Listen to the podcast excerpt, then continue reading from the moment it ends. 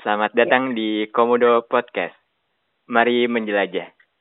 Untuk season kedua ini, kita mendapat tamu istimewa, yaitu Kak Dane Amilawangi.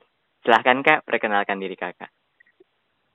Ya, halo teman-teman Komodo Podcast. Uh, saya Dana Amilawangi. Uh, saat ini pekerjaannya lighting designer. Uh, dulu backgroundnya arsitektur, jadi sempat uh, untuk S1 ini saya belajar arsitektur, terus uh, setelah kuliah S1 itu saya uh, langsung pengen coba terjun ke bidang lain yang masih ada benang merahnya sama arsitektur.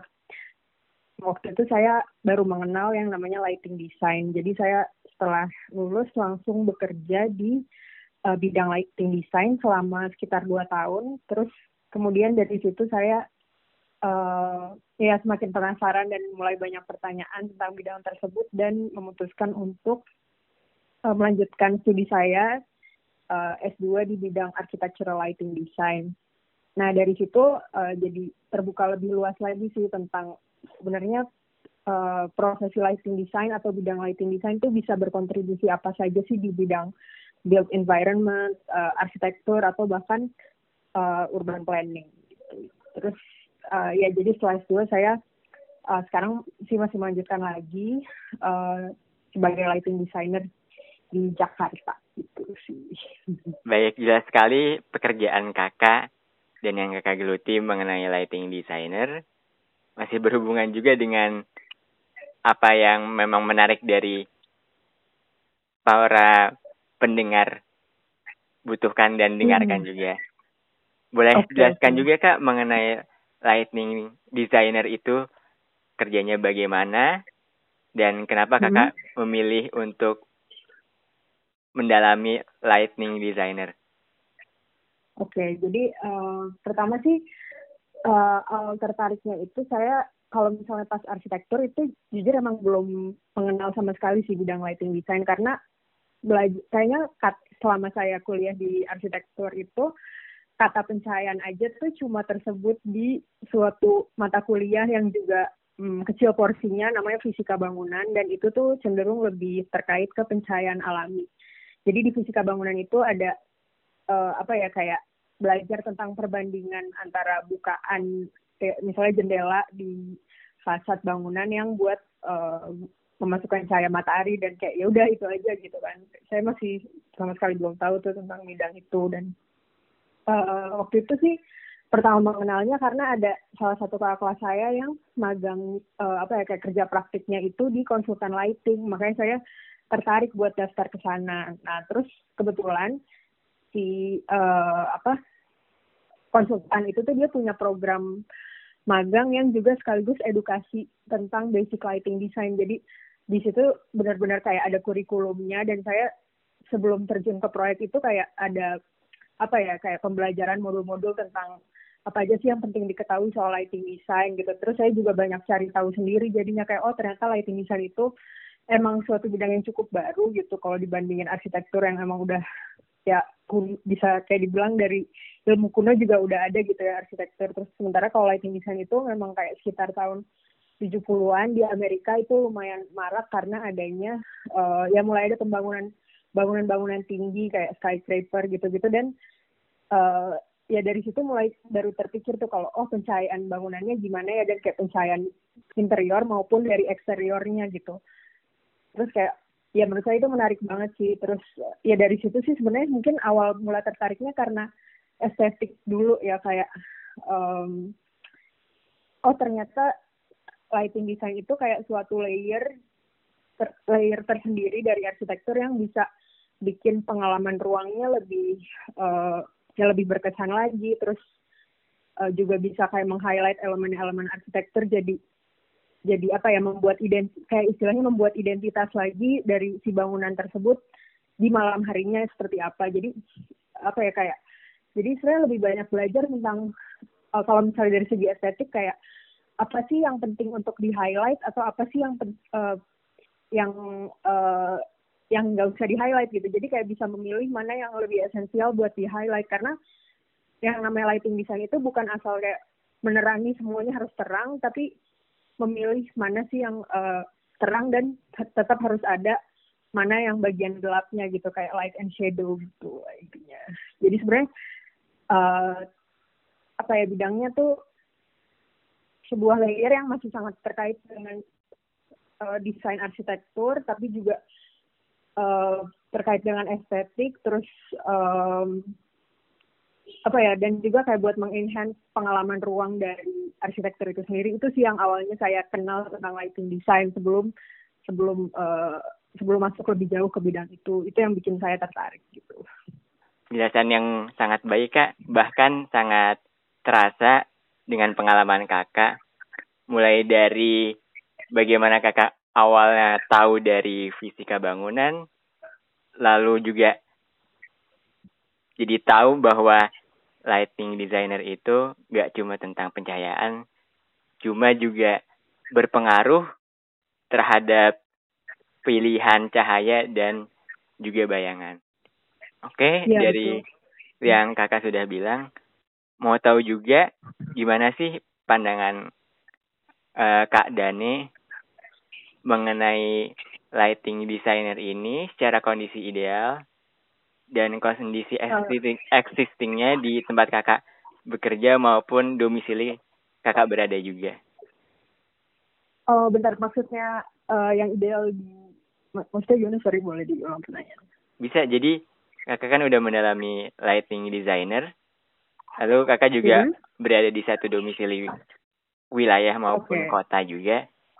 Uh. Ada gak sih hal-hal yang kakak lihat seharusnya secara basis lokasi ini sudah oh. ideal dan belum terekspos maupun juga ada yang mungkin sudah termasuk hal yang perlu diekspos juga karena ada gapnya antara ini seharusnya hmm. secara pencahayaan kota ada yang perlu diganti dan kakak melihat hal itu sebagai peluang baru. Oh oke okay, oke. Okay. Kalau saya um, saya tinggal lebih banyak beraktivitas di Jakarta gitu ya. Kayaknya kalau di Jakarta sih udah lumayan banget tuh kesadaran tentang pencahayaan gitu. Kalau pencahayaan itu nggak sekedar kayak menerangi semua hal, tapi sebenarnya lebih ke merancang suasana gitu kan. Jadi uh, apa ya? Ya lebih harus makanya terkait banget sama feeling sih kayak sebenarnya kita pengen orang merasakan apa sih di ruangan tersebut spesifiknya di malam hari gitu ya. Kalau misalnya di Jakarta sebenarnya di ruang-ruang publiknya menurut saya penerangannya sudah banyak yang cukup uh, cukup baik. Misalnya saya terakhir mengunjungi itu salah satu ruang publik yang baru dibuat itu di Aduh, namanya kalau nggak salah Taman Literasi yang di halte MRT Blok M tau ya. Pokoknya Oke, tahu yang di hmm. seberangnya M Blok dan Blok M ya? Iya, betul. Oke, luar biasa. Suasananya cukup enak sih di malam hari itu kayak apa ya rasanya tuh hangat gitu. Orang tuh banyak yang berkumpul di situ, terus juga uh, ada beberapa elemen pencahayaan. Kayak misalnya ada elemen pencahayaan yang menerangi tumbuhan, ada elemen pencahayaan yang menerangi ruang sirkul apa area sirkulasi misalnya tangga atau kayak apa ya daerah area-area sirkulasinya itu cukup diterangi gitu nggak gelap jadi nggak berbahaya buat orang berlalu lalang terus juga ada elemen dekoratif juga jadi ada apa ya kayak uplight uplight itu lampu yang mengarah ke atas terus dia tuh kayak ditanam di uh, pathways-nya itu tuh kan kayak bikin elemen yang menarik juga sih dan juga penerangannya nggak ber, eh, nggak berlebihan menurut saya jadi suasananya cukup enak lah untuk dinikmati sama uh, penduduk Jakarta gitu. Oke, estetik dan juga bisa dinikmati oleh warga juga. Iya, terus menurut saya sih yang potensial itu salah satunya uh, area kota tua. Jadi area kota tua kan sebenarnya sekarang udah mul uh, lagi mulai direvitalisasi lagi dengan adanya jalur MRT ke sana dan kayak mau diprioritaskan orang ke sana menggunakan uh, transportasi publik ya. Jadi kayak dibikin jalur-jalur terus juga lagi banyak perbaikan. Saya sebenarnya udah lumayan lama sih nggak ke sana tapi menurut saya itu area yang potensial banget buat di olah pencahayaannya supaya uh, suasananya tuh enak karena kan kayak banyak bangunan-bangunan tua yang ya apa ya terus juga ada ruang publiknya terus nah dari situ makanya harus uh, baik sih untuk mengolah gimana caranya supaya suasana si kota tua ini jadi tempat yang menarik dan punya identitas yang kuat di malam hari. Jadi bukannya semuanya diterangin, tapi area-area yang penting itu diberi penerangan yang baik, terus juga apa ya orang merasa aman di sana. Karena kalau misalnya terakhir saya ke sana itu benar-benar gelap banget sih di malam hari dan sempat nanya-nanya juga sama orang yang setiap hari beraktivitas di sana. Kan di sana itu ada namanya Cafe Batavia yang udah dari lama banget. Nah kebetulan waktu itu sempat ngobrol sama ownernya juga. Jadi katanya ya di sana mereka kan udah bertahan lama gitu ya dan kayak banyak orang uh, customer itu kayak buat acara pernikahan atau bahkan acara tamu kenegaraan tuh banyak yang makan di sana. Tapi buat mereka menuju ke sana itu tuh mereka sama sekali nggak merasa aman karena kayak gelap banget. Dan uh, bahkan katanya tuh pekerjaannya juga sempat mengalami dijambret atau dicopet ketika malam hari di sana. Jadi kan kayak ketika pencahayaannya nggak mendukung dan itu juga kayak berpengaruh orang jadi merasa nggak aman atau bahkan malah mengundang tindakan yang kriminal di situ gitu. Jadi ya itu sih.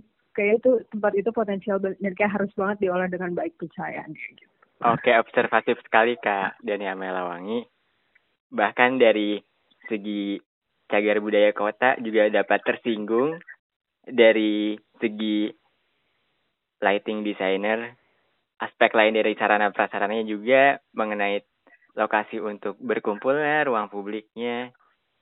Bahkan ruang ketiga Berarti juga kayak, terbahas. Iya betul kayak saya kan sempat melihat kayak uh, kira-kira mungkin tahun berapa ya mungkin tiga sampai empat tahun ke belakang ini ada pembangunan baru ya di uh, kota tua tuh. Jadi kayak di area sungainya ada area orang supaya bisa melihat sungainya lebih dekat dan kayak hmm, apa ya pokoknya jadi ruang publik lah si area sungai ini. Terus tapi waktu terakhir saya ke sana itu kan gelap banget dan kayak uh, waktu itu sih sebenarnya saya emang ada ke sana untuk salah satunya tujuan observasi juga terus saya banyak dijaga satpol pp jadi kayak bahkan harus ada satpol pp yang uh, apa ya menjaga orang yang ke sana gitu. Sementara sebenarnya itu bisa menjadi hal pasif ketika apa ya penjaga nggak usah perlu penjagaan aktif seperti itu sampai orang sehingga aman itu buat berada di situ. Tapi kan dengan adanya desain yang baik salah satunya dengan pencahayaan sebenarnya bisa berjalan begitu saja. Uh, apa orang bisa merasa aman tanpa harus di ada berba, ada keamanan yang sebanyak itu gitu. Jadi kayak emang suasananya sih yang belum uh, apa belum baik untuk beraktivitas di malam hari. Terus juga uh, waktu itu sih eh, kadang saya mungkin itu juga saya terpikir juga kadang ketika merancang suatu apa ya ruang publik atau ruang di perkotaan kadang pencahayaan eh, kadang perencanaannya itu lebih fokus hanya memikirkan siang harinya saja. Jadi kayak mendesain untuk siang hari sementara ya apa pun yang dirancang itu akan selalu ada siang malam. Jadi secara temporal tidak terlalu dipikirkan uh, apa ya aktivitas-aktivitas apa aja sih sepanjang hari sebenarnya di tempat itu. Makanya kadang pencahayaannya luput dipikirkan. Gitu sih.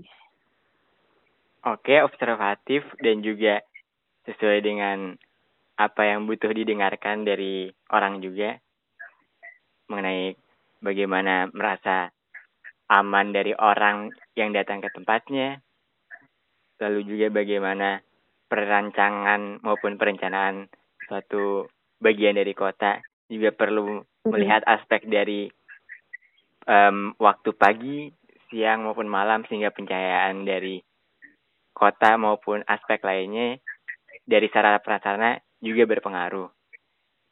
Untuk selanjutnya ya, kak, um, menarik sekali. Kakak juga boleh menceritakan mengenai prestasi kakak terakhir, terutama mengenai Silhouette Award. Selamat kak untuk pencapaiannya. Oh iya, makasih. Ya, boleh ceritakan itu bagaimana dapatnya, perjuangannya bagaimana, dan kira-kira apa sih nilai yang bisa pendengar dapat dari apa yang kakak capai juga.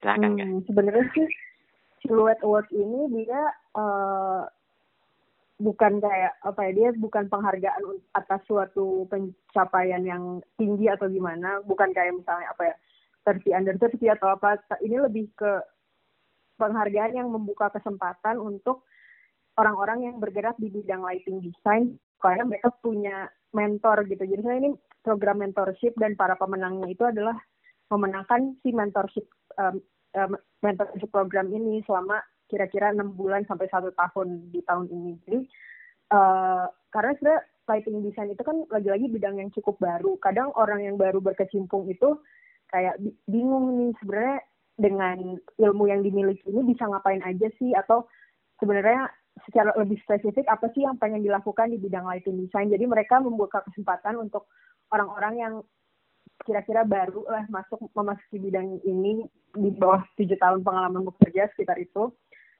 Uh, lalu dari pemilihannya itu mereka meminta kita membuat semacam video essay dan juga mencantumkan pengalaman selama ini dan ya dari situ dinilai lah kayak kita bicara tentang sebenarnya motivasi kita di bidang lighting design itu apa, ingin melakukan apa di selanjutnya ya semacam itu. Terus dari program ini sebenarnya kita pengen belajar apa sih?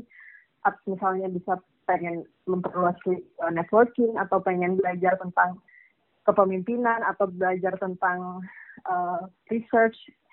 Nah nanti dari mereka semacam kayak memasangkan kita ke orang-orang yang sudah senior banget nih di bidang lighting yang udah kira-kira berpuluh tahun pengalaman kerja dan sesuai sama hal spesifik yang kita pengen dapatkan itu jadi emang sebenarnya ini kesempatan yang bagus banget sih buat uh, apa orang-orang yang berada di bidang lighting design supaya bisa ketemu mentor yang tepat dan berdiskusi gitu. Jadi dan membuka kolaborasi juga dengan si mentor ini. Kalau saya kebetulan waktu itu kan spesifiknya pengen belajar tentang uh, research sih sebenarnya. Kayak sebenarnya lighting design itu bisa berkontribusi apa sih? Selain bukan cuma estetik aja tapi juga secara sosial di perkotaan dan juga secara um, environmental gitu. Jadi gimana supaya kita lebih memerhatikan aspek sosial dalam mendesain dan juga aspek lingkungan dan spesifiknya di urban lighting. Dan kebetulan saya dipasangkan dengan uh, direktur uh, di lighting di uh, nama perusahaannya Aerob gitu. Dan dia di kerjanya di HQ-nya di London. Dan ya gitu jadi kita sekitar sebulan sekali atau sebulan dua kali berdiskusi. Dan kayak misalnya kita berprogres pengen bikin apa dia kayak semacam apa ya kayak saya jadi semacam asistensi ke dia gitulah tentang apa yang saya kerjakan dan ya udah bisa kayak menanyakan apa saja selama program mentorship ini berjalan gitu. Oke lengkap sekali bahkan ada kerjasama secara kelembagaan global. Hmm, iya betul juga berpengaruh terhadap bagaimana ada mentorship antar orang-orang di dalamnya serta berpengaruh juga kepada bidang yang kakak geluti. Untuk hmm, itu sebenarnya hmm, ini juga program yang baru sih. Jadi baru angkatan kedua. Jadi angkatan pertamanya tuh tahun lalu gitu. Jadi emang baru banget nih si program Silhouette Awards ini. Dan dia juga lintas negara. Jadi yang dari mana aja bisa dapat kesempatan yang sama buat apply dan uh, ya mengikuti mentor seleksinya gitu. Oke, sudah dua angkatan dan juga bagi yang berminat mengenai yang berhubungan dengan uh, lingkungan binaan bisa terjun juga ke sana. Mungkin kakak bisa kasih tahu juga korelasinya dengan pekerjaan yang terkait maupun orang-orang sekitar kakak. Hmm, sorry maksudnya? kaitannya Silhouette Award dengan pekerjaan kakak maupun juga kaitan oh. Silhouette Award dengan kegiatan sosial kakak sehari-hari? Hmm. Jadi kalau di pekerjaan sih saya um, karena sebenarnya saya kayak untuk selanjutnya saya pengen banget buat belajar gimana supaya lighting bisa um, apa ya berkontribusi di aspek sosial dan lingkungan itu. Jadi sebenarnya saya dan mentor saya pengen dari program ini kita kayak mempublish artikel tentang itu dan kalau uh, ke pekerjaan sih sebenarnya jadi mungkin berusaha lebih observatif juga dalam uh, project yang dijalani sehari-hari yang apa yang dikerjakan sehari-hari dan uh, untuk artikelnya sih sebenarnya uh, itu mungkin hal yang lebih terpisah ya ag agak terpisah lah dari pekerjaan sehari-hari saya walaupun tetap di bidang lighting gitu. Karena kalau misalnya project kalau kerja di konsultan itu kan kita emang nggak bisa milih project ya maksudnya mungkin uh, lighting kan emang luas nih jadi kadang saya misalnya lebih banyak ngerjain tipe uh, untuk tipologi resort uh, tipologi kayak hospitality kayak resort atau hotel dan uh, juga apa ya misalnya kayak hmm, kantor. Jadi mungkin lebih uh, project-project semacam itu. Sementara uh, untuk di Silhouette Award ini yang saya kerjain saya lebih pengen untuk fokus ke um, proyek-proyek yang terkait ruang publik atau ruang kota yang bisa menampung masyarakat luas gitu. Ya.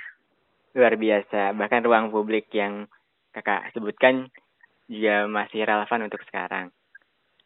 Oke, hmm. untuk sesi terakhir mungkin kakak mau punya pesan atau kesan terhadap apa yang sudah kakak alami dan juga misalnya kakak punya pertanyaan kakak juga bisa bertanya di sini serta uh, kasih tahu pesan moral selama kakak menjalankan keseharian kakak maupun selama berada dalam bidang kakak bisa jadi ada yang bisa dipetik dari orang-orang yang mendengarkan oke okay. Apa ya kalau menurut saya sih um, mungkin salah satu pesannya ketika misalnya sudah tertarik sama suatu bidang itu kan kita memang mungkin nggak selamanya dalam perjalanan itu kita merasa yakin sama apa yang udah kita pilih gitu. Tapi uh, kayak menurut saya sih percaya aja kalau semua orang itu udah ada jalannya. Kadang-kadang kan kalau misalnya kita kita udah tahu kita banyak apa, tapi kita ngeliat oh di luar sana banyak banget bidang ya. Terus kayak kadang jujur saya kayak suka merasa kayak oh ternyata kayaknya bidang ini tuh lebih bisa berkontribusi ya lebih kayaknya lebih bisa banyak um, apa ya kayak ya itu kan misalnya lebih banyak kontribusinya atau misalnya ya kayaknya hal yang dilakukan bisa lebih besar tapi menurut saya sih intinya sebenarnya kita balik lagi aja percaya sama apa yang udah kita pilih atau apa yang sebenarnya kita suka banget. Dan sebenarnya dari situ ketika kita fokus kita pasti bisa kok melakukan hal yang baik juga dari uh, apa yang kita udah lakukan atau apa yang kita udah suka. Karena justru ketika tetap di jalur atau tetap di tetap stick di yang kita suka justru bisa lebih otentik dan uh, ya mungkin bisa berkontribusi juga gitu fokus gitu deh. Oke, luar biasa percaya kepada bidang yang sudah terpilih dan juga fokus. Luar biasa Kak Dani Amelawangi, seorang writing designer. Oke, terima kasih semuanya sudah mendengarkan. Selamat datang untuk episode selanjutnya dan Komodo Podcast, mari menjelajah. Sampai jumpa.